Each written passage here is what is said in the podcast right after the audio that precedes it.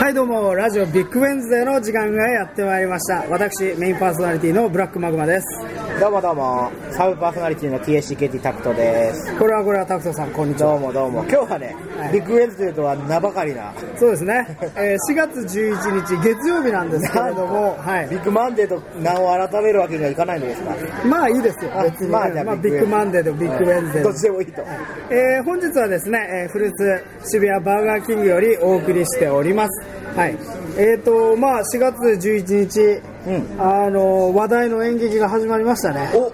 話題の劇って、ん4月8日から始まった、始まったあの虚構の劇団のああ、うん知ってますよ、虚構の劇団、フェイバリットなね、劇団ですよ。アンダー・ザ・ーローズというタイトルでそう、今回の演目名ね、うんアンダーザローうんズ。はいお、なんか笑い声がはい聞こえてきた。はい、えっとですね、今回ゲストはですね、えー我々ザ・パーティーでは、えっと、オベベ沼の妖怪として、さまざま進出鬼没な、そうえとクリーチャーとしスタイてねルでクリーチャーとして、活躍えーとしてい活る躍している、えーっと、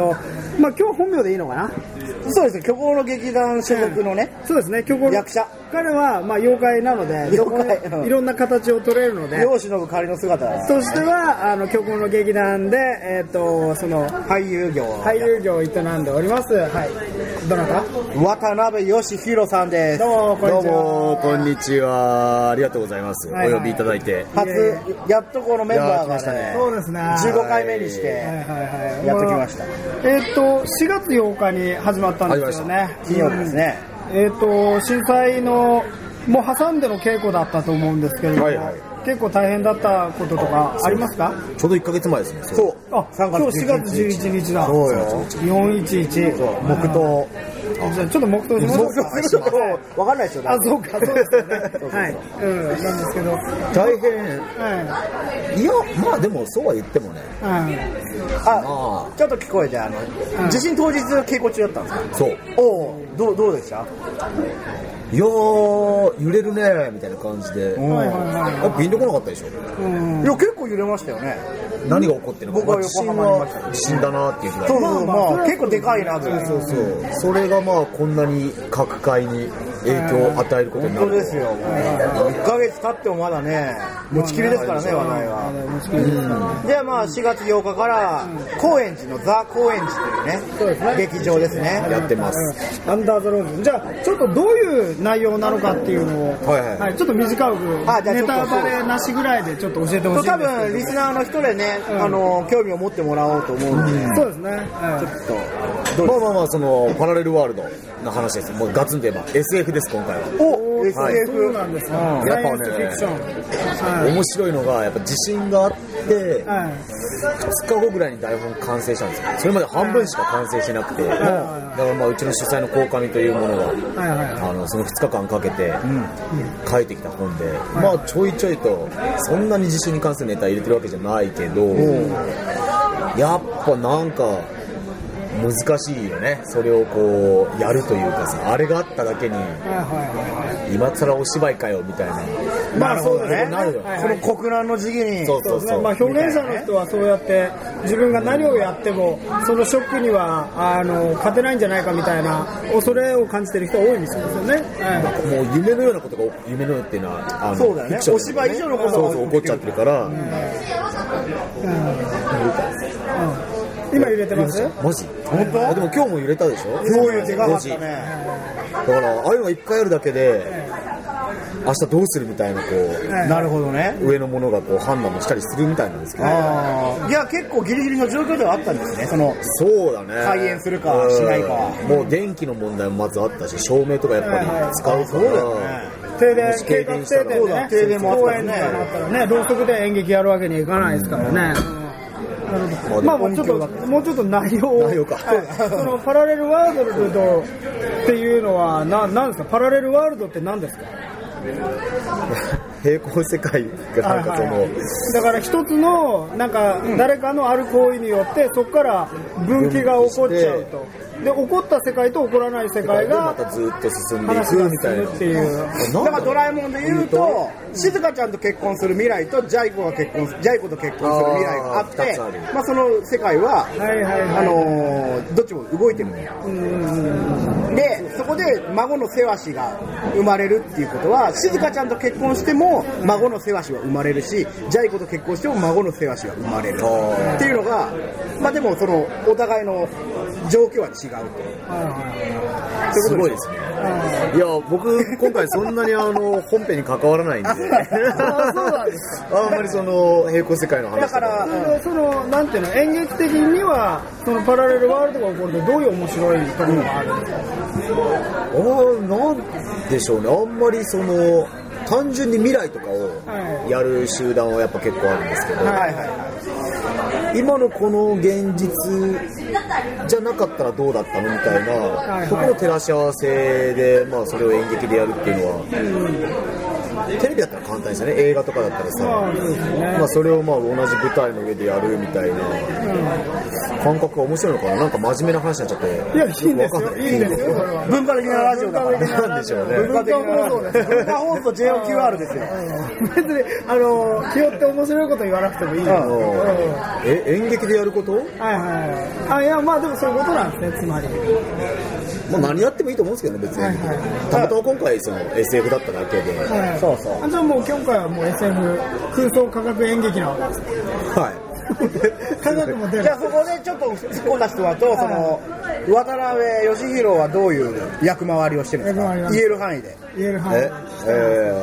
ー、まあ、賑やかし。賑やかしい賑やかしいねあの僕は結構もうずっと見てるんです虚構の劇団僕のねも今まこのでの演劇劇団をも渡辺君が出てきた本公演は、えっとテスト公演だっけそう僕もぜテスト公演から含めて全部見てます見てまねすから、うんでそこで見ているとやっぱり渡辺義弘が演じてる役っていうのはかなりこう当たり屋があるじゃないいですかやあのまあ長谷川というね長谷リバーがあ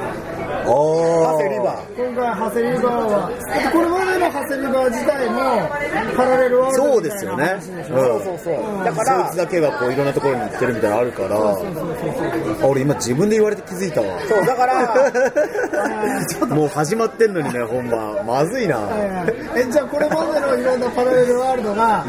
さらに増えちゃったわけですかもう一個増えましたね、世界が。長谷川のもう一個の平行世長谷界。まあ、ちょっと説明を説明すると、そのあの渡辺義弘は、えー、と虚構の劇団の演劇の中では、長谷川という名字を与えられて、そうまだあ、ね長谷川寛太、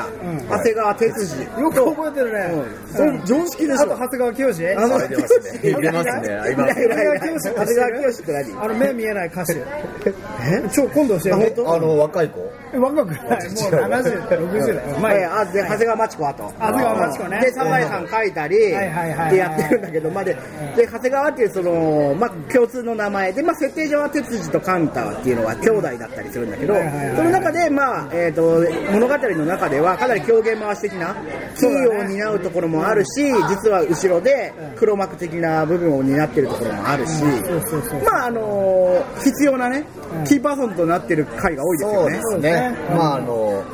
何回も見に来てくれてる人へのサービスというか。でそのまた出各たあいつ公演公演をじ横断的に繋いでる部分を担ってる部分もあると、おっとっとっとっとそうなんですね素晴らしいですね。ですよねパーソナリティ江口さんそがう僕見てますから俺も見てる解説して。そんぐらい俺だって言えたあそうか言おうと思えだた代弁しちゃったうん言おうと思えばまあいやそれでえっとまあそれだから今回その毎回その虚構の劇団のチラシがこうできてくるわけですよ、はい今今こ回れもチラシがありますアンダー・ザ・ローズのチラシがあるんですが、まあなんかこそこちそっちゃいね子供がね女の子がお互いに耳打ちをしたりして内緒話をねそうそうそうこれ秘密だけだよねみたいな話をしてて裏にこれ、あーこれすごいでしょ。裏男のに子な花んもかちっちゃい男の子と女の子が影ですね影になっててこれは何原爆で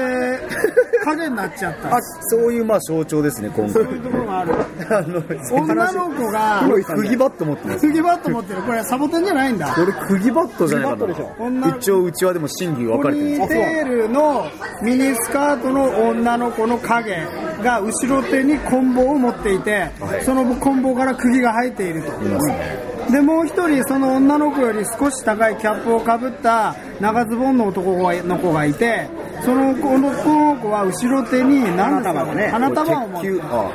鉄球か鉄球にトゲが刺さってるあるモーニングスターモーニングスターかに見えなくもないなないものを持っているっていうまあでもこの絵は良くてこれやっぱり なんでそんな、どうでもいい絵の説明を何回もしたのこれ今日この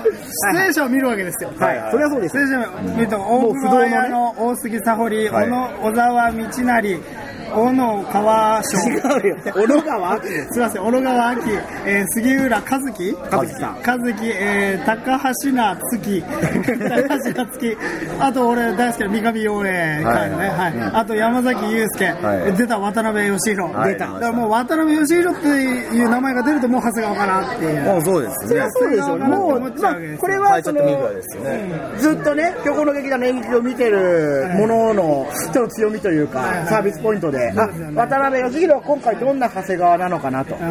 ね、そういう楽しみもあるわけじゃないそでうすだから、いつかね親父が出てくるかもしれないしそうそうそう俺も今考えてた長谷川家 か。何のねだからその、長谷川兄弟の親父として、いやもっとちょっと古いのあ、そうなんだ。えあのそう江戸時代のあーなるほどねいいですね長谷川文豪右衛門みたいななるほどねやつが何出てやっきてんですかてね文豪も文豪はなまあクズ屋 だなクズ屋エレキテルではないクズ屋クズ屋クズ屋でございクズ屋でございみたいな、うんでそれでなんかその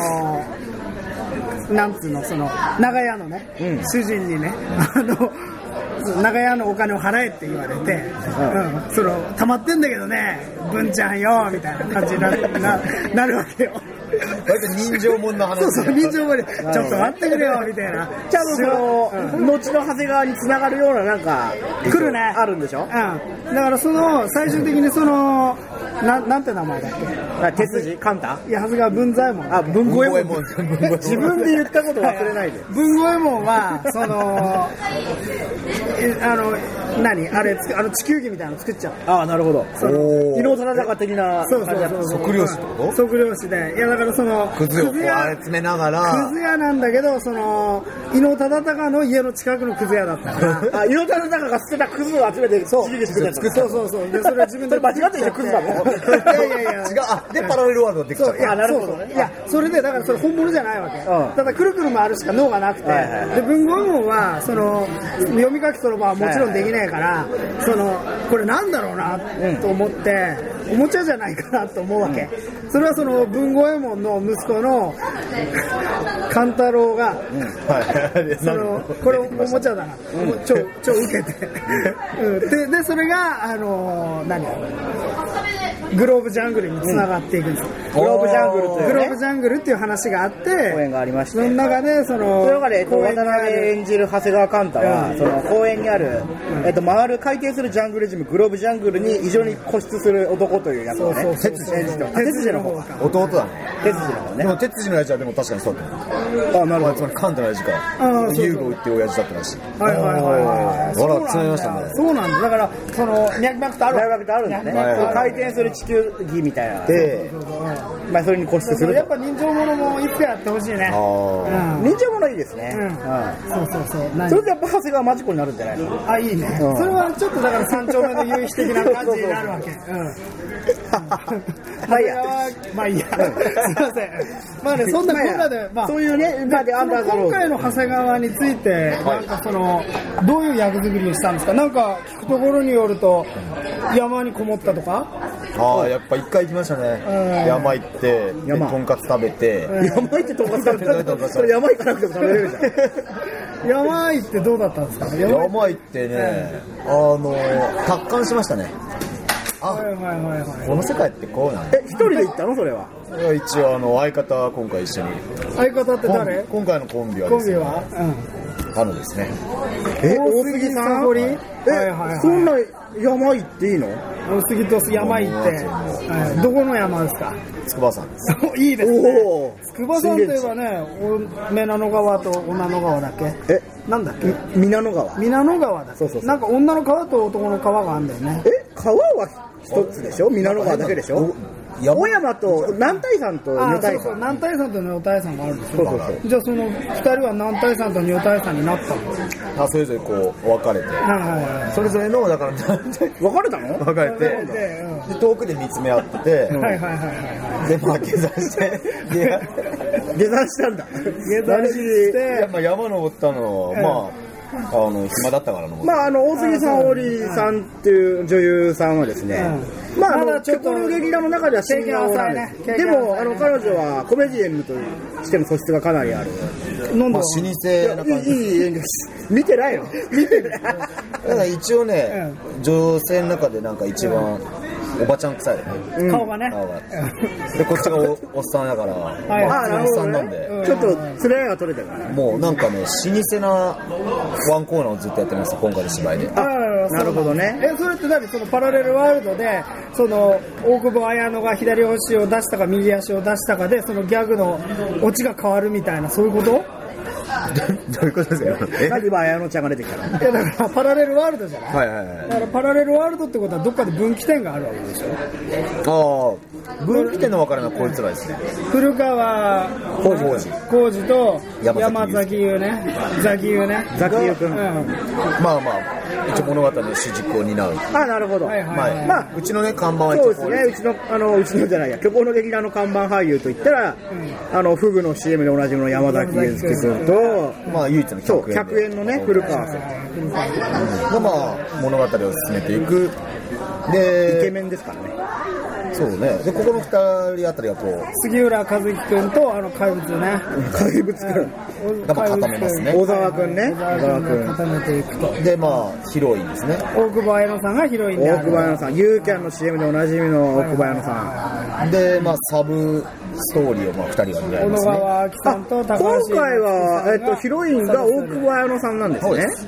いつもは僕が見た中だと小野川明ちゃんが多いですけどねはいはい今度大久保がヒロなインるほど今回は大久保さんがヒロインと、うんでまああとはここ3人が飛び道具ですねはい渡辺三上大杉が飛び道具飛び道具立派なびょ道具じゃないですかすごいですね俺もこんな道具使いてえおよお道具獲物じゃあまあそんなこんなでなんですけれどもまあ我々は虚構の劇団も何回見ました6回ぐ6らい回ぐらいは見えこれ何回目の公演ですかね6回目6回目あじゃあ準備公演入れたら7回目あじゃあ7回は見てるね7回は見てるんで、まあもう7回も見れば常連だよ常ね連と言えると思うん言っていいですかねやっぱり全然いいんじゃないああ常連と言っていいと思うだけれどもそのまあ春ですよ4月お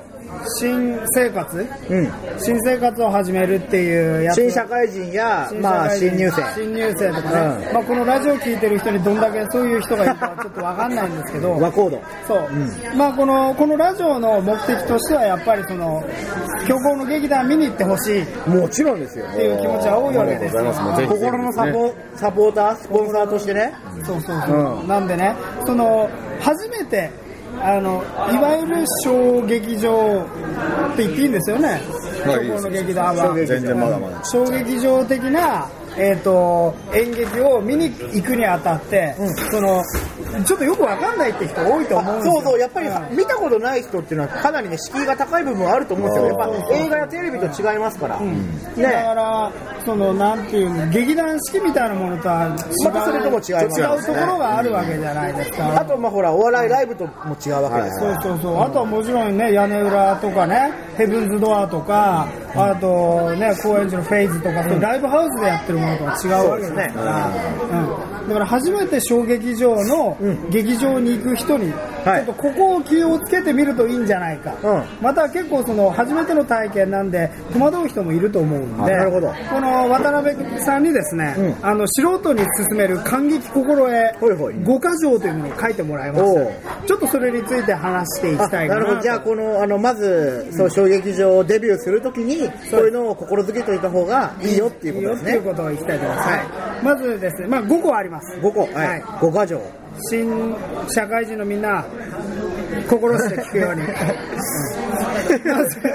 はい、第1箇条、劇場にポップコーンは売っていない。これはそうなんですよ、うんどういうことなんですまあ、残念ながらっていうかかね、はい。え普通売ってるでしょ売ってると思ったんですけどね僕もえ俺バルトナインには売ってるよ、新宿バルトナインは。うん。東急シネマとかにも売ってるよ映画館そでれは映は画館だろって突っ込むところだ まあそうなんです ね映画館には売ってるじゃないですか普通なんで劇場にはポップコーン売ってないんですかいややっぱ役者が見てたらお腹空いちゃうからじゃないですかポップコーン食べそうだ飲食は禁止ですか基本的にじゃあでも飲んでま劇す場のよ中でね飲むのむのはいいん水ぐらいだったらいいんじゃないですかうんだって劇場の椅子の左のところにあの飲むのあドリンクホルダーああったっけない雑コ園寺ないかないないないなないいよないですねはいはいはいあじゃああれはその何演者なめんなとおこっちは飲んでないとそうそうこっちは飲んでないのに飲まず食わずにやってるのお前らまずはポップコーンとか油かいてそうそう食べるにこと書いてポップコーンなんてみたいななんででしょうねでもね分かんないですけどでも結構長いじゃないですか、まあ、演劇時代2時間うんぐらいにもう2時小腹が間空いたらどうすればいいのかスニッカーズいやこうやってお腹叩くぐらいしかないですいや俺はねおすすめあるよ何スコンブなんでえまず音がしない食べても匂いはしちゃいますえ匂いが匂いはする なじゃあダメかダメじゃじゃんあスコンブダメはいじゃあだだからポップコーンだったんですよだから普通えそポのップコーンも匂いすんだあそっか匂いはする匂いしちゃうね匂いと音がするから匂いしなくて音もしないものうん匂いもしなくて音もしないものミ薬ゼリーとかああゼリいーやこんにゃくゼリーも俺開けるときにプリュって音するからあわかった何えーっ、とねわかっ分かってない ひどいねこのこの流たいやだからでもスコーン的なものだよなるほどねあガム匂いがしないはガムあガムはいいでしょでもガムじゃ腹膨れないよまあそっうんかあとただわかったあとだからスコーンでもその腹膨れないでいやいやいや、スコーンは超腹いっぱい。俺の場合。あ、わかった。はい俺わかったよ。海苔。い海苔をパリパリ言うじゃんや違う、あの、ご飯ですよの。あ、ご飯ですよ、あの佃煮のな方。めのりね。ダメあ、わかっ江戸川崎た。蜂蜜はどうかい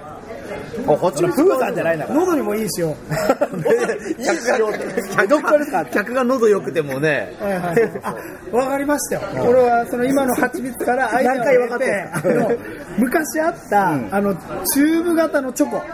チューブ型のチョコチューブにチョコ入ってたお菓子あ、チョコペンみたいなやつチョコペンみたいなもの。はいはいはいあれだ俺はねパンに塗るためのものじゃないまあそうだけど、こうやってやるうん、だからまあでも非常食だから、その血糖値上げればいいわけですよ。あ、まあ、おお腹ね腹をそうそうそう減ってるね。うんだから、その、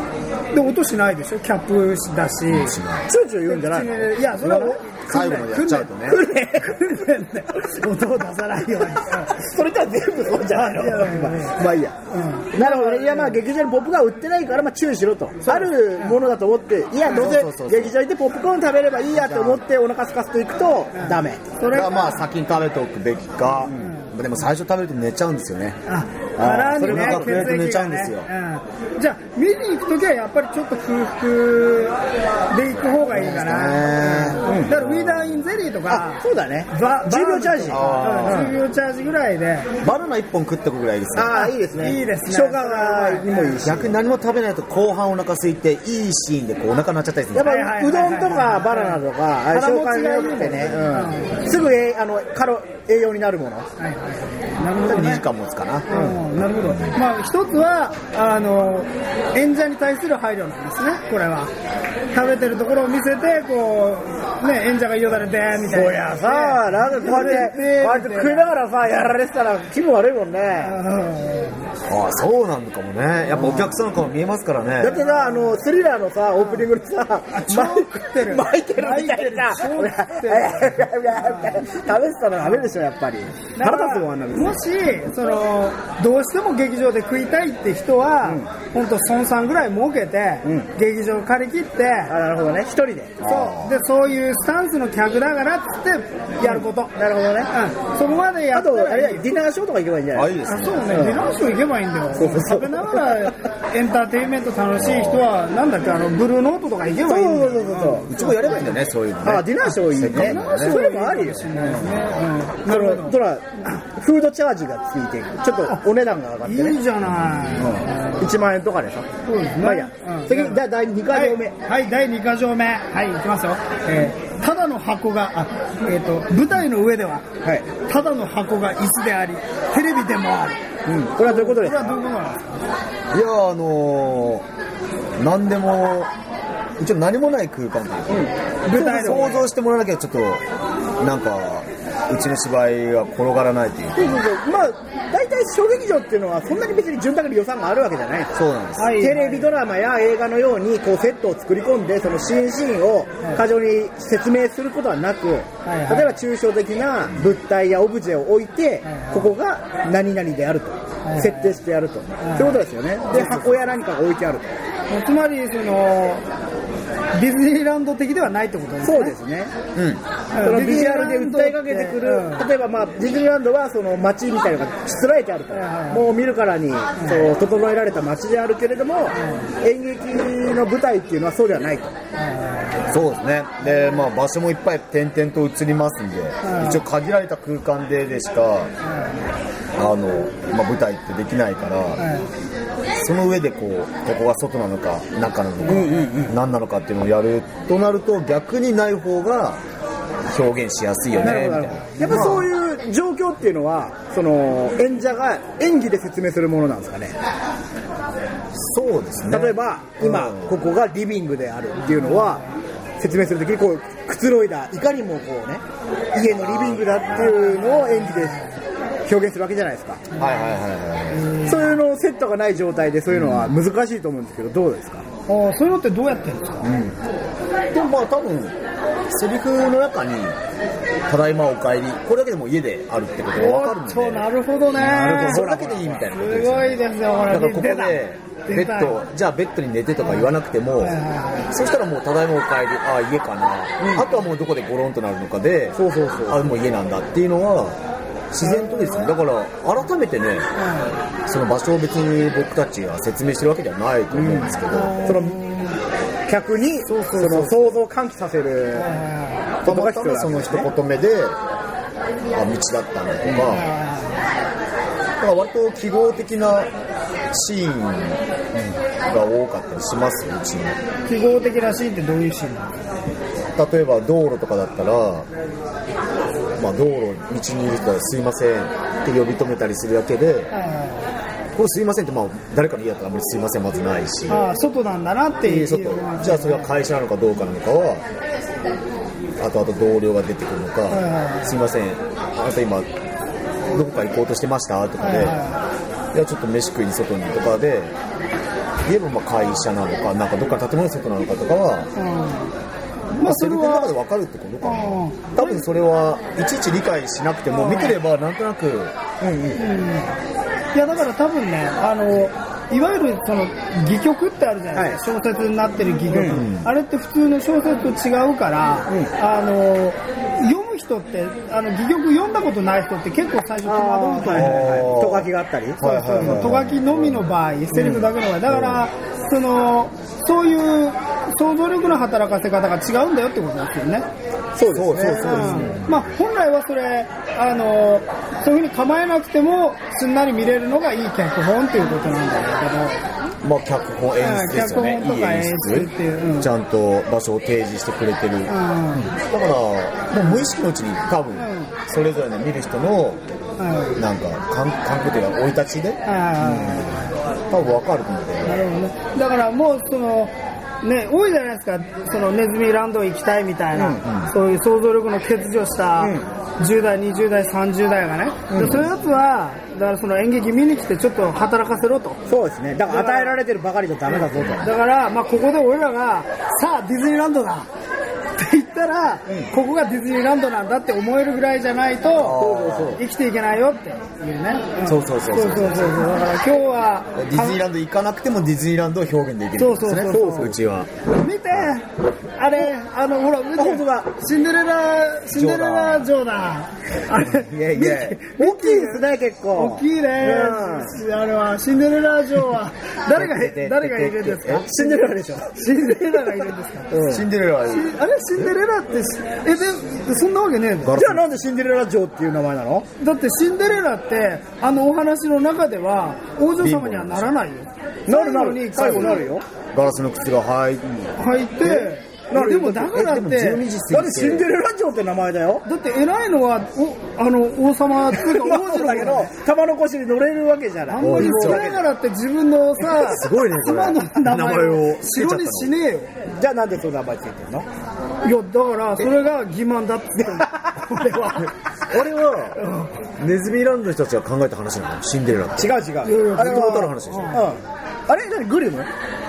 グリムかなグリムどうグリムからわかんないけど、うんグリムか。じゃああれは勝手に使っちゃったってことディズニーランドは著まあ、作著権作だけは切れてるから切れね。た瞬間に切れた瞬間ってこともないだけかど。らあれシンデレラ城って訳し方間違えてんじゃないのあなるほどねそのシンデレラが最後に武道会に間に合って靴がフィットしちゃってうん城みたいななるほどね。本当はそうなんだけど ちょっとそれだと日本人の英語リテラシー低くてわかんないから、まあ、わかりやすく、シンデレラに出てくるお城、略してシンデレラ城だよ、そみうたいそなうのそうそう、ね。だってあのシンデレラ城の中でシンデレラ出てこないですよあのシンデレラ城のアトラクションって知ってるはいシンデレラ城ミステリーツアー俺やりましたよ、昔。どうなるあれ何なのシンデレラ城ミステリーツアーって、なんかお化け屋敷みたいになってて、その、ツアーガイドみたいにくっついてって、その、中を探索するんですよそうそう。そうで、最後に、竜みたいな化け物が出てきて、そいつをやっつけるんですけ ど、ちょっと待って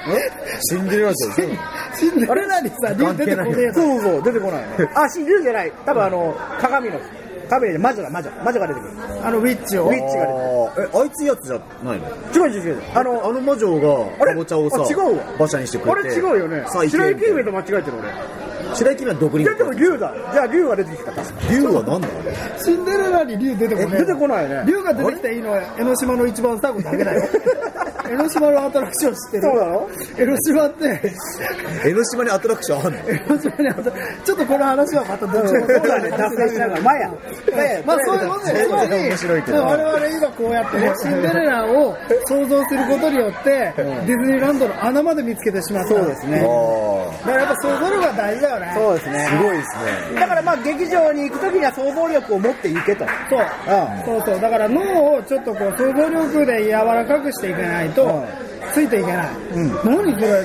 箱で見たのテレビないでしょみたいなそうそう。なんでそれを言っちゃうそうそうそうそうだからあの人なんでないのにドア開けてんのみたいな、そういうことを言っちゃダメだと。ああそれ言っちゃうともうねあれファントマイムやってるだけじゃんみたいな。大変だよねまあなんつっても劇団の名前が虚構の劇団だから、あーフィクションですからねそうそうそうそうそうそう虚構をねあの最初から受け入れないとまあ楽しむというかねそれを踏まえてもらわなければというかというところですあねあそうだよね じゃあちょっと3つ目いきましょう。まあいやというところで今30分経っちゃあ、うもう30分だったの早いどうする ?1 時間スペシャルでしょ。じゃあ今日は1時間スペシャル想像力を持すいまっせんて1時間スペシャルはいじゃあまあえっ、と2番はただの箱が椅子でありテレビであるということで想像力を働かせてくださいはいはい、で次なんですが、えー、3条目、おいえー、三上陽栄は三上陽栄ではないあこれはまた意味深ですねあまああのさっきの想像力にも近いですけどはいはいはねい一人の役者が何役か演じることがよくあるんですけどはいはいはいはい。衝撃そうだ三上陽栄三上陽栄君っていうのは役者の一人で、そうですそのなんですか一人何役もやるやる、っていうこともあるしもうそもそも、うんこいつらみんなが何かを演じるので、まあ、その時点はいはいでもう想像力というかそうですよね最初から、まあ、何渡かを辺やる義秀も渡辺義秀でもでももちろんないわけですけどねじゃあ特に際立って三上洋栄氏がそのいろんな顔を持つということなんですかねあのまあこいつは今回の中で一番面白いことになっちゃってる三上君が一番パラレルパラレルってパラレいうル感なじ感じになってるねこの二重構造三重構造のパラレル感はなるほどこいつはちょっと持っててだから三上陽栄がなんか三下陽栄とかあなるほどそうそう四そうそう上陽栄とかあそうそうそうなるほどねそういう感じになっちゃうんじだねゃあ一一上洋栄二上洋栄三 二上上陽洋栄栄三上陽栄三上陽栄みたいな感じにな今る「神々陽栄」って言いましたと神々陽栄でそれ本 当ですか成功神々しちゃうんですあかそれもありますよねえ彼はセリフを神々するから三上っていそうですよ。あ3回三回噛む毎回、毎度の芝居で3回噛んでるんですよ。3回書くように台本書かれてるんですよ。あなるそほうどなねんだなるほどだから三回許され体てるを表すとはよく言ったものですね深い深いうんなるほどねそうそうそう。うんそまあのじゃあえ彼まあこれはじゃあ感激心得というより虚構の劇団を見るときの楽しみ心の得一つですね。三上洋栄に注目しろとそう、あと一人何役もやったりするので、あいつとこいつは違う役だみたいなのをどう区別するかっていう。なるほそうそうどだからあでそこは見どころですよ最初ね僕見に行った時に、はい僕なんかもう本当に演劇演劇的にはもう初心者もいいところでした、はいその前に見たことのある演劇は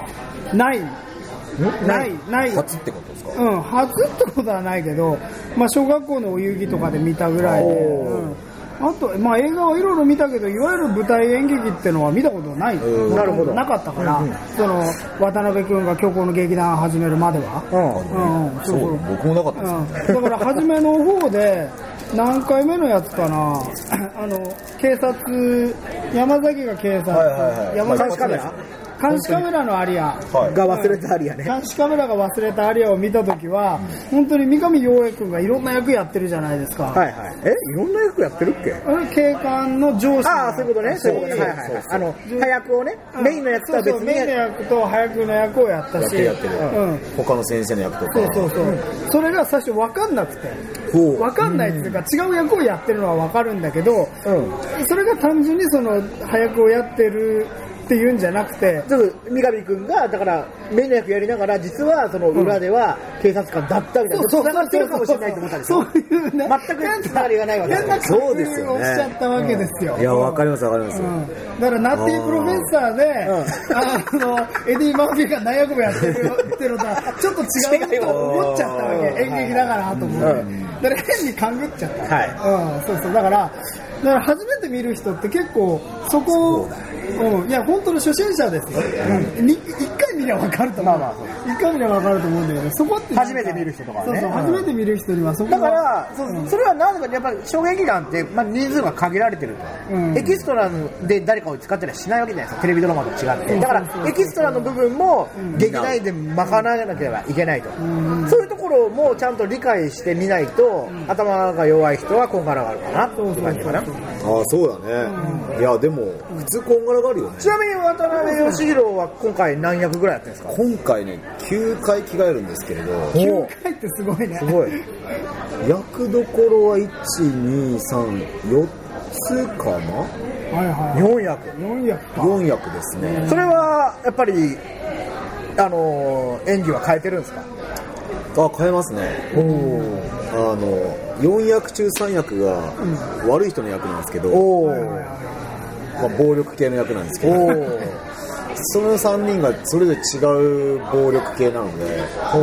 ちょっとあのバイオレンスな芝居の雰囲気を変えてはいますけどねなるほどね。でも、この人はですね、あの、我々のザ・パーティーの舞台の中でもね、そうね一回に何役もやってるんですよ。やるからあれはいいよねうん。あれも意識的に演技を変えてるんですか変えてますねあの自分に負荷をかけて変なるえほてどますんであの手が使えなくなるとかそういう負荷をやることでまあよくやってるなあれねまたやりたいですねおうまだやりましょうやります。まあでもそのいろんな役をやるっていうのは結構大変なことなんじゃないですかやる側としては楽しくも楽あしるい、今一瞬でいいんで、はいはいはいその30大体30秒ぐらいですよそのポンと出てポンと去るぐらいのあなるほど記号的な役そのは早はなんかフラットキャラクターっていうのかあ、そういう、キャなフララクタッートキャそうラいう専門用語があるんだ。フラッと出てくるからフラットまあフラットってなんかこう平 らなってねフラットフラットフォーム 今らあなた、ボケたんでしょいや今のは割と割とマジであそういうことなのえなんかねそういうあ、そういうダブルミーニグングってことなんか例えばね医学用語なんだけど、ヒヤリハットっていう言葉があ、ヒヤリハットね。聞いたことあるんですけどヒヤリとしてハッとするそうそうそうそうそうそういう時のことをヒヤリハットっていう英語でもあるんですかいや、ない、ないだかならいないだからまあ、なんか、カタカナ語っぽい日あ本語。ーでも、フラットは英語があるじゃん。いや、あるけど、俺がフラットどっちかなといや30分とまあなる30ほど分ねのって言ったら、はいあ違うフラットって、その、いわゆる味付けをしてないっていうこそれを言うと違うねまあでもそうか味付けしなくても記号的な例えばアアメリカじゃない「ワオ!」とはいはいみたいな「うん」とか「ちょこちゃったら「うん」みたいな感じの動きでとりあえずああああいう人ねみたいななるほどね、そのステレオタイプなのをわざと演じることによそっうそうそうて、そうみたいな感じだ。来てはいはいあは、なるほどいね。うん。そういうのをやって、そういうぐらいのあの引き出しを多くしておくとはいはまあ割と何役でもい。うん、もなうんいけとるかわけでねす。ただい3分以上それがやるともう爪がボロが出てあくのる今ね、ちょっと、ちょっと、おかまやってください。だからまあ、どういうおかもやるかにもよりますけど、あじゃあ なんかまあ、なんかはい注文があるなちょっとあの、まあ、じゃあ、地方出身。地方出身地方出身で、えーっ とね、ナンバー2。ナンバー2。結構それちょうど見てるナンバー2。あ、どうぞやってみてください。で、あの割と年配、年配。で、でお綺か麗どまころではないうんもうネそタの担当みたいネタ担な当ネタ担当一応ママがいてみたいママがいなすぐそうやってやるでしょ私のことそうやって扱う感じあそうそうそうすごく嫌だだから、ハトバス、ハトバスが来た。ハトバスの客をどうあやってーバーって出てくるいやもうそんなのいらっしゃいってちょっとちょっとおっぱい触るそれでもう終わりよ私の役目なんてあとみんな若い子の方でピピって行くんだから最初だけよこんなのみたいないやー、すごい。プロの容器を見させていただきまして。ナンバー2かどうかわかんない 何なのかな渡辺さんは、フラットを引き出していくつぐらいあるんですかえ出会った人の数だけありますよおお千の顔元とかすごいフィルマスカラス千のプロと。千の懐かしいね言ってて恥ずかしいねこれうんすごいですね。じゃあ、まあ、3月いや4いきましょう4いきましょうか。はい。えー4ですが、えー急にダンスが始まっても驚かないこと。はいこれはどういうことなんでしょうかこれはですねあの急にダンスが始まってまず踊る立場なんですけど初めて踊った時に僕が驚いたんですよなんでここで踊るんだろうってあ、その、虚構のレギュラーででは、毎回、えっと、ダンスのシーンがある。軍部ってやつですねそうです群れの、えー舞う軍部あれって何回ぐらいあるの決まってんの何回まずオープニングであるよぐねらいは入れようとオープニングもやる時もあるしない時あそうもかなあいるけ時ども大体2回は入るのかなおあーのえ虚構の劇団って毎回何分90分でいすやか2時間2時間2時間2時間や2るで時しょ間からまあ1時間45分から2時間2ぐらいは収める時間ぐらいでその中で多い時に4回いや4回3回だから全員で踊る時と、まあ、1人ないし、まあ、3人とか少ない人数で踊る時もあるわけじゃないですか、あるあるある僕もね初めて見た時驚いや僕も結構驚きましたね驚いたんですよ、うん、俺みたいな、うん多分ねまあその起承転結みたいな中で割と最初キャラクターのそれぞれどういう情報かみたいなこう提示した後に1回踊るんですよああなるほどねちょっと仕切り直し的な感じで踊るん自だ己紹介それぞれの役者が終わってとりあえず員全員キャラクター出てきたなと、でみんなにこうあのお客さんにアティチュードを出したところでで踊る踊るで中盤がずっとあってでエンディングに向かう前にもう1回踊るでもそれってあれあのその真ん中のさそっちの踊りってのは言ってみればあのドラえもんでさ毎回武田鉄矢の歌が入るじゃんああはいあーはい映画ねあー映画あのそうのですタイそうミですングあの近いと思いますようんうんだかなんら挿入歌とかが入る、うんねうん大体そうねうんあいいとこですねそれうんそのあたりで入る入る入る入るなんか整理してちょうだいみたいなさ、うんあのまあ踊りは別に見なくていいんだろうねあのまあ、2時間の長丁場の中で、ちょっとした、まあ、なんですか休憩というか心のうんゆとりを出すためにやるんですかねそういうのってだと思うやっぱ疲れ押し直していいじゃんいや話とか聞いてさ動くとさちょっとお客さん目立っちゃうからなるほどはい踊ってる時にこうやって動いてもさあそうそうそう、ね、なんかいいんじゃないあの伸踊っびててもいいしる時って音でっかいから、ゲップとかおならと女かもそうしてでいすいよもんあしてるんすか俺はガンガンやるな何してるんすかえまず俺は上唇に空気を入れたよ あ音出ねえ聞こえた今あのよくできないわえでもどうやりたいの変な音変な音出しちゃいたくないんだよあ気持ちいいこういう音、うん、こういう音を出してるね俺は意味もなく、ね、口口うだんしうんぐちぐちやってるうんあと実家に電話うんあそんなことしてんだ実家に電話してあ偉いえ今虚構の劇団見てんだけどさであもうダンス終わるから切 るねごめん切るねえ結構そういうのやっていいんだじゃポップコーンも食べていいですよその時あこのシーンはいいよねこのシーンは食べてそうだよねぜだっひてえそれこそディナーショーディでナーショーですそこはやっぱね食べてもらわなきゃあ逆に困るその例えばそうそうそう踊ってる時は何を思って踊ってるのえーっとねすごいいやそれはやっぱ踊りは練習するじゃないですかやっぱしますしますやっぱこれ練習したのを見てくれっていう感じで踊るわ けうんなんでしょうね あのまあうまいやついだかやらさ僕にちょっとあの、まあ、あの性格的なものもあるかもしれない個人的なあの踊りがちょっと恥ずかしくなる時があるんですあるあるあるあるあるあるって言うなよあんたやってんだからいやそういうの見る人よく言われあるの見たびにあの昔あったの竹藤の CM を思い出すあもう思いますねもうちょい変心だ臓ライブのもうギャーギャーギャー基本ジャズですからねこっちの劇団の特殊のスタイルスタイルは踊りのスタイルはジャズあジャあズれダンっスてねジャズダンスなんですかメインはいはいはいだから竹内もそうだしあれもジャズダンスなんだだはいはいはいあの大開脚だ最後あはいはいみんなでベベベンタラララってそうそうそうそうそううんまあでも、一応ね、その役どころに即して踊ってちょうだいとかはある。表情とか。そうなんだそうなんだ一応表情はあります。あんまりみんながこう一様に踊ってるからって笑顔ってわけじゃないんだじゃないですね。はいはいはいそれが、それ意外と面白いですね。はい言われてみれば。うんその役の人が踊ってるっていう設定なんだそうそうそうあくまでもあそうなんだだから逆に僕なんて周りのやつがどういう顔して踊ってるかわかんないですよね。俺は見知っえなていかるら俺は知ってる見てるからそう。だから、羨ましいですね。お客さん。 ごめん今突っ込もうと思ったけどなんだっう嘘でしょ 見てないでしょ俺ベーちゃんし か見てないけ。それは渡辺君し嫌か見だてないな。いやまあそうか、あとその踊りの曲とかはどうやって決めてるんですかここはあの主催の趣味ですね。主催の鴻上鴻上鴻上庄司さん鴻上庄鴻上庄司です。鴻上なんそう上はいはいはい三上なるほどね鴻上鴻上。鴻上庄司さんが好きなのまあなんかその割とリズムが強いのを求めてて一応やっぱ休憩というかリラックスタイムなのではいはいはなんか変にこう歌手歌手先生三上寛とか友川一樹の CD をチョイスしちゃうとそれはまたすごいことになっちゃいそううちの曲使ってほしいよいあ我々の曲ねどううんいスうペこース忍者とかベース忍者上が上がるねああれ短いし短い短い少子フィーバーとかでもいいよ、ダンディスコだしまあいいや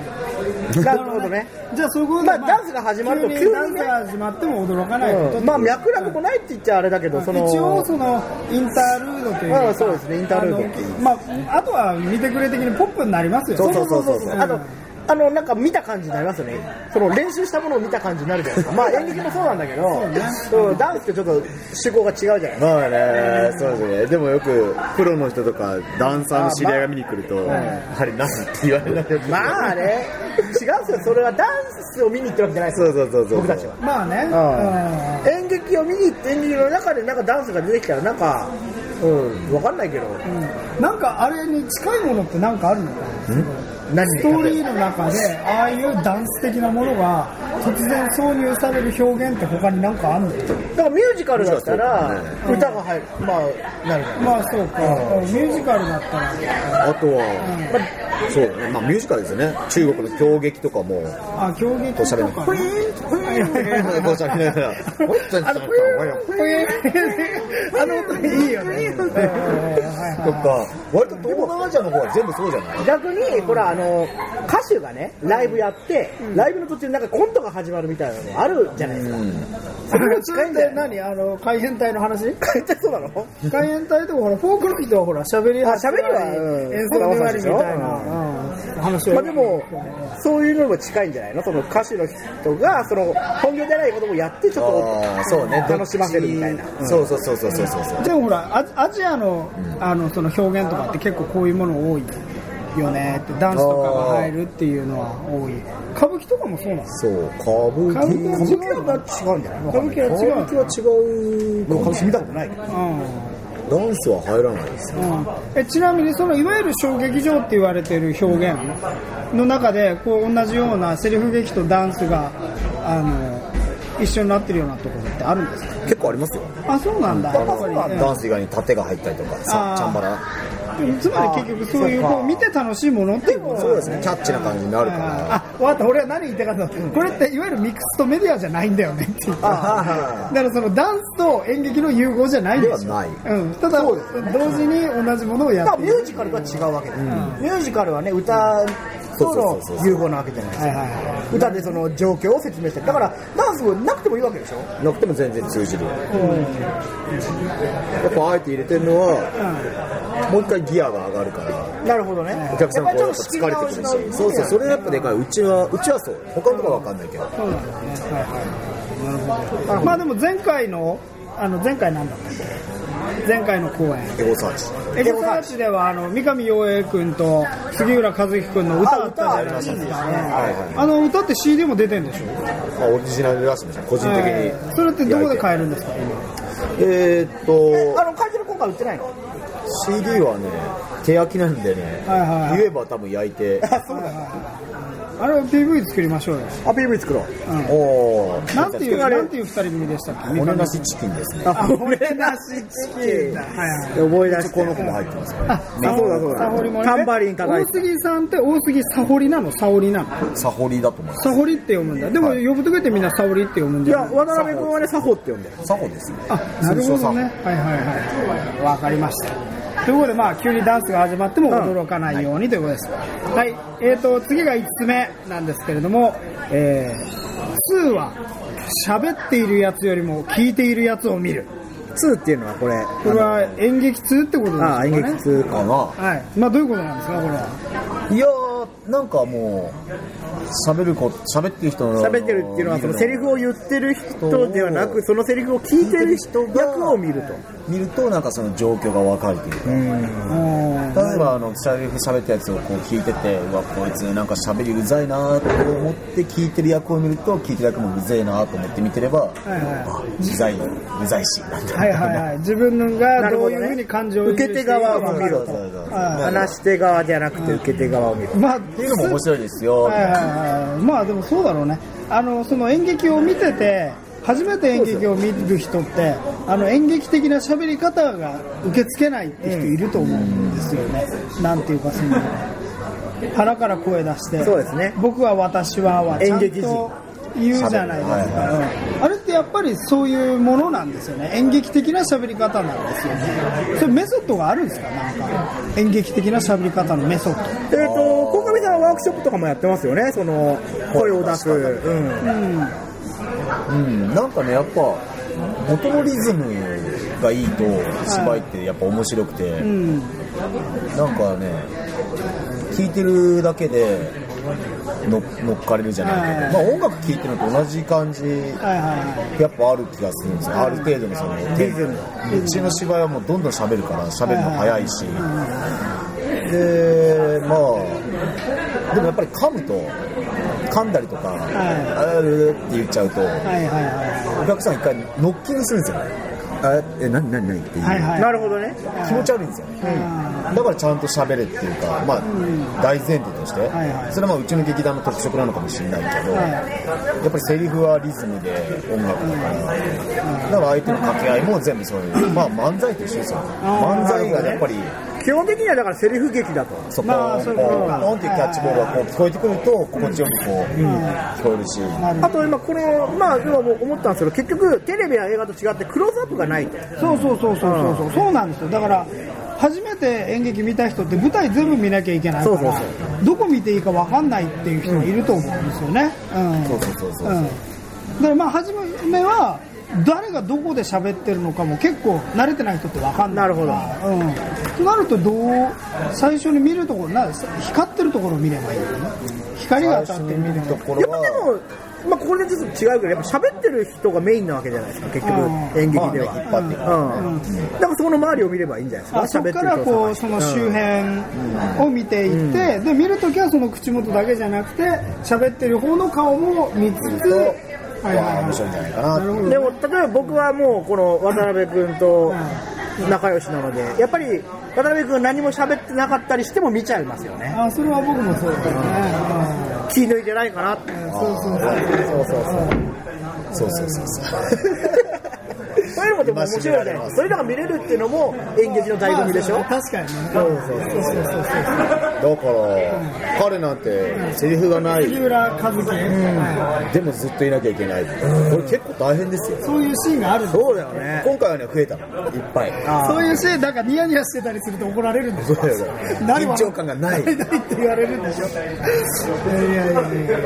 大変だよね何も喋らずにいるってのはやっぱ大変ですよねなるほどねそういう時って、なんつうの、あの、どのぐらい演出されるんですかこういう風に立ってろとかそういうヒントがあるんですかそれとも自分で見つけ出さないとダメなんですかもう自分ですねああそうなんだまあセリフにはだってねあの脚本にはセリフしか書いてないわけだからそうそうそう他のやつがどうやって立ってるかとかは書いてないわけだからまあ困った時うはん喋ってるやつを見ればいいだけなんですそうなんだこっちは真剣にねこっちは喋ったうんはいはいはなるほどね。たまにうなずいて、うん、で大体なんとかなります よ怒られちゃういなるほどねはいはいはい、うん、でもこれは結構いいんじゃないですか喋ってるやつより聞いてるやつを見るっていうのは、うんもう面白いというかうんそうですね、こうよりもというよりは、まあ、複合的にね、その聞いてるやつも見た方が、あの楽しめるところはあるよっていうことですよね。いやそのなんていうのあんまりあのこういうことをやってる人がいるのかどうかわかんないけどそのななんていうのかな、まあ、下手とか上手とかあって、はいはいはどっちから誰が出てくるかとかそういうのとかもその演劇の全部の流れをこうやってバーって見るとリズムがいいのと悪いのとってあると思うんで、右上の方の人で喋ってたらその次は左下の人の方が喋るとかなんかそういうのとかあるわけでしょ真ん中からバーンって出てきて喋ったらその後喋る人はどっから出てきた方がいいみたいな効果的なのはありますよね、うんだからなんかぶっちゃけね眠くなるんですよずーっと一点だけを見てこう見て聞いてたりするとお客さんも催眠術かかっててそれってやっぱり物理的にこう首を振らした方はいがはいはいなるほどね。眠気がね、まあそういう意味で視線をこうそ拡うそうそう散させて、分散させてやると。そうそうだから注意を一回こうやる方が乗っかれるし、まあ僕は映像のディレクションみたいな仕事もやってるんですけどだからよりのアップの後は引きっていうセオリーみたいなものってあるわけじゃないですかでもそういうよりと引きって演劇は見てる人がやんなきゃいけないだから、そうですね。そのちっちゃいところにフォーカスさせたかと思ったら今度はやっぱりバッて広い面で見せなきゃいけないかもしれないしそう考えるとやっぱさっきのダンスの話に戻るんだけどそのみんなが一人にフォーカスしちゃってる後にダンスが来たらダンスってやっぱ全体の動きだからそうやってやっぱ視点を一回リセットさせるっていう意味があるんでしょうね。あありますねうん、なるほどね。うんだから見る側もそこもね意識的に見てると面白いと思うんですね、うん、映画なんかもうそういうカット割りとか小回りで見る楽しさみたいなのって絶対あって、うん、演劇もその何ただ漫然とストーリーを追ってるだけじゃなくてこの人こっちから出てきたけどあれ本当はこここから出てくるはずじゃないのとかそういうのってある、まあ、あれさらしはしちゃダメなんだけども、うんそうやってなんか次に何が起こるのかってこうその予想しながらあの演劇を見るとそれ結構面白いんだな、でこの人ってこうなるんじゃないかとかあの単純なあら探しとかあの先を見っていう話じゃなくてそういうのをこう考えながらやっていくと結構お俺はそういう風に楽しんでますね結構演劇は。そうですかね、うんうんああ、でも確かに、目の前にもお客さんがいるわけですよ僕たちから役者からすると、このお客さんをどう扱うかってはいはいはい結構面白いところで、へーつまりこうそっちに今今岩尾さんとかタクトがいるとして、はいでこっちに共演者がいるとして、はい本当はこう喋るのが普通じゃないですかもうそうだよね。でもお客さんやっぱ顔を向けて喋るんですようちは、あ、そうなんだ。まあ、ルールじゃないんですけど、はいはいやっぱりこっちに振った方がお客さんも一回注意がこう引くんで,、はいはいでそういう時にここには何があるのかっていうのをこう役者自身がちょっとその持ってなきゃ、いや、わかるわかる。やっぱやりづらいですやる方がやっぱり恥ずかしくなりますもんねなるほどねあのいや、それ結構あって、面白いと思うのは、その、ほんだって稽古の時はさ、役者としか相手してない。けど、舞台が始まったら観客を相手にしなきゃいけないんだよね。話しなそうがなんら。ですよだからまあ稽古中も一応想像して目の前にまあお客さんいるなら、こう人と話しながら、例えばさ渋谷に行ってさいろんなやつに出会ったんだけどっていう時に、もうこれをいろんなやつにしちゃえばいいんだっていうふうにうんあスイッチ変えて、お客さんもいろんなやつに出会ったんだけどさ、ーはいはいっていうなんかもうそういう風に扱っちゃったりとかしてなんかそれも一個演劇の面白さとか乗り越えていけるっていうかお客さんの方が「おいろんなやつ俺?」みたいなそうそうそういやだからそのねギャグの話になるんだけど、はいはギャグが上手い人とそうでもない人っていると思うんだけど、例えばこの小沢道成さんなんかは、よくそのなんていうのかな遠い目と観客を見てる目っていうのをうまく使い分けるときあるんですよ、あのなんかオチとかそういうこう発言とかの答えを客に求めてる時もあるんだけれども、そうじゃなくて遠い目をしている時って観客を見てない時とかもあって、そういうのって自分はあんま体験したことないけど、違うんだろうなと思う。そういう時ってありますなんかはいよってこうなんかギャグをやってはいよってやるときとそうじゃないときあるわけでしょあ観るあ客るあとる対面したときにありますねうんそうね、もう、うんあのそういう時はもうそういうふうにこびるいい意味でこびる、はいはいはいそうそうそうお客なさるんほどねうんこびちゃう観客にねそうそうだからいるんですよね、うだって一緒の場所にいますもんね、みたいな風にする方が気持ちいいですよね、うん、そう結そ果う的一に体も感みたいなね、う前回のそのなんだっけな前回のエゴサーチエゴサーチの時って古川君が一番前の客の人と喋るシーンってはいはいは2回ぐらいあった何回だったっけ3回ぐらいあったのかいや1回ですねな1回しかなかったっけ基本的に1回ですあ、1回しかなかったっけうん、そうそう。あのシーンとかも、あの、そうそう。だからダイレクトに客に話しかけてるんだけれども、あれってやっぱ一人で話しかけてるんだけども、やっぱ全員で話しかけてることになるんだよね。そうですねうん。そういうスタンスでいるみたいな感じでそうそうそうそうだからね、あれが面白いなと思うんですよ。あとは僕がその演者がね、そのぶこっち、あの、観客の方を見てるときに、本当に観客を見てるときと見てないときがあるっていう。あうん。俺らのバックに夕焼けを見ているときと、なるほどねうん顔の向きはこっち向いてるけどそこの先に何を見てるかそうそうそうそうそうそうそう、うん、そういうこう演劇ってそういう意味ではあのいろんな視点があるんだなと思いますねあそうですね演じる側が多分本当にそういうイメージでやってるんだと思うなそうそうそうそうそう逆に全部見られてやられちゃってもさいや 俺そんな何もないっすよまあまあそう俺一回かけられてもみたいななるしやる方もまあそうだと思うんですけまあまあということでした、えー、これ5番な目どこでこんなに2は喋ってるやつよりも聞いてるやつよりもまああの視点の話そうパースペクティブの話をしてましたから、まあ、こういうところで大体あと1分で1時間おうん、ーいいんじゃないわかりましたね。うん、ということで、じゃあ、まあ、そろそろ終わりなんでね、ちおょっと告知をね、じゃあ、渡辺君からちょっと、今回の、じゃあ、このアンダーズローズの詳しい情報をよろしくお願いします。えー場所とかってね、そうアンダーザローズ、虚構の劇団ということで、ザ・高円寺といって、JR 高円寺駅の北口を出て、まあ、徒歩5分ぐらいのところにありますので、近く案に内があります交ね番。も看るから板がありますから。はい、わかると思います。すごい乱暴に言ってるけど。で、いや、できたばっかりのね、広くていい劇場ですよ。おしゃれな建築物ですし。 24日日曜日まで、まだ2週間あります。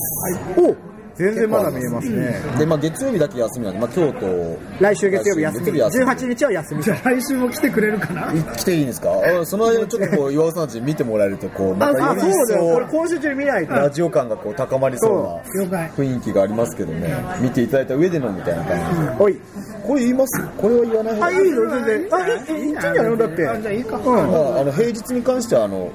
僕割引とかできますんであこのラジオを聞いてくらくれた人だけに特別にそう平日割ね引割引がありますできますんでぜひぜひ、うん